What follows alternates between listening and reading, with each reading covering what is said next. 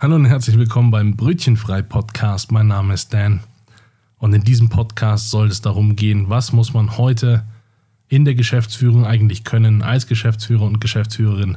Was muss man können, was muss man nicht können, was darf man wegdelegieren und warum muss man sich nicht schuldig fühlen für das, was man nicht kann. Und das ist der ganz große Kernaspekt auch aus diesem Podcast. Ich möchte die aus meiner kleinen Welt, ich berate schon sehr viele Geschäftsführerinnen und Geschäftsführer seit langer Zeit. Und ich möchte dir aus dieser Erfahrung sagen, warum das gar nicht notwendig ist, alles zu können.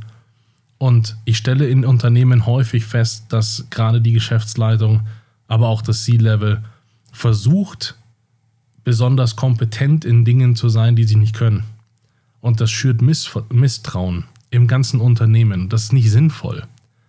Und natürlich macht man das aber, das ist auch absolut nachvollziehbar, weil wenn man seine Kernaufgaben nicht beherrscht, dann verliert man damit eigentlich seine Existenzberechtigung. Wenn die Aufgaben, die ich selber nicht lösen kann, jemand anders tun kann, dann werde ich irgendwann obsolet.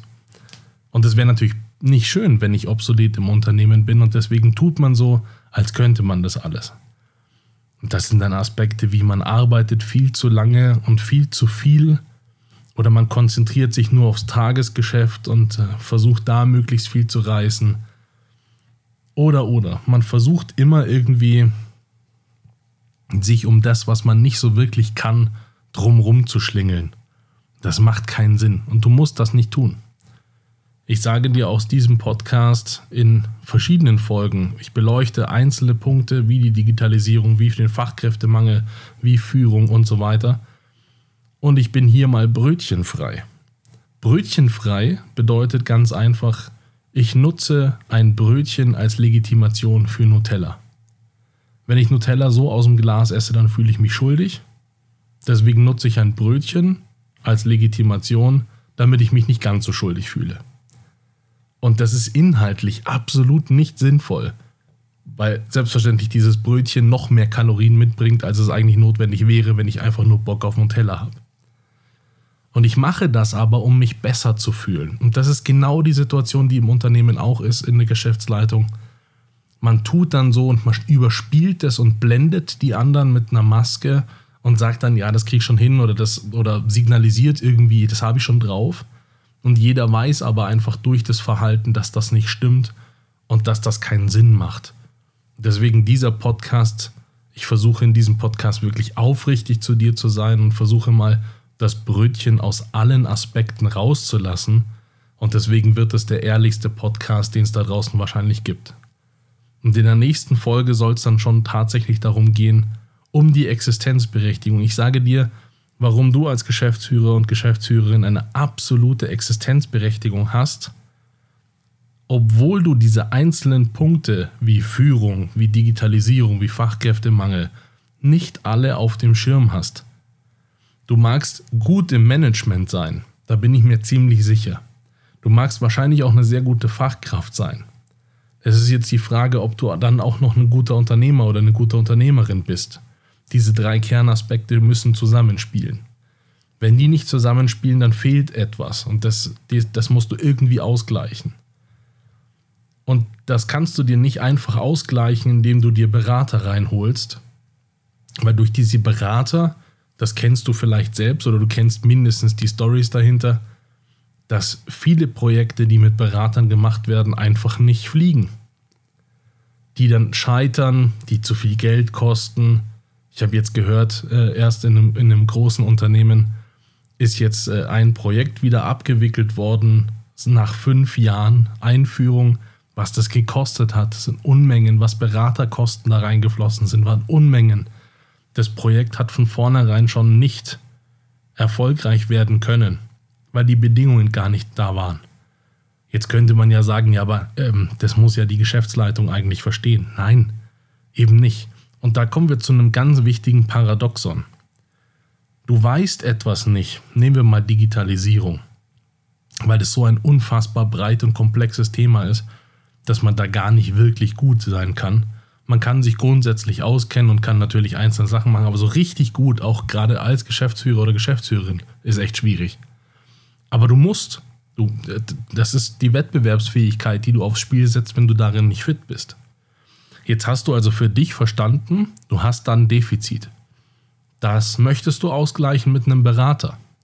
Dein Problem ist aber, dass du die Kompetenz und das Wissen des Beraters nicht einschätzen kannst, sonst wärst du ja wie der Berater. Also das fehlende Wissen, das du hast, ist das Problem, warum du den Berater gar nicht einschätzen kannst.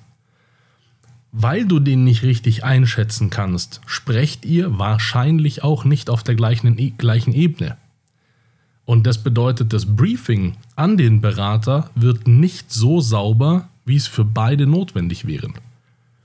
Du briefst und kommunizierst das klar, der Berater gibt dir das Gefühl, dass es klar verstanden hat. Und beide für sich haben möglicherweise sogar recht. Aber da ihr nicht auf Augenhöhe seid, habt ihr ein Riesenproblem, weil der Berater wird einfach umsetzen, was er für richtig hält.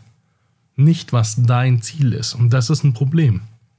Ich habe letztens jetzt gehört, erst letzte Woche, dass äh, ein Beratungsauftrag von 9 Millionen stattgefunden hat in einem Unternehmen mit 2000 Mitarbeitern. Das finde ich schon eine sehr hohe Summe für 2000 Mitarbeiter, aber es war wohl notwendig.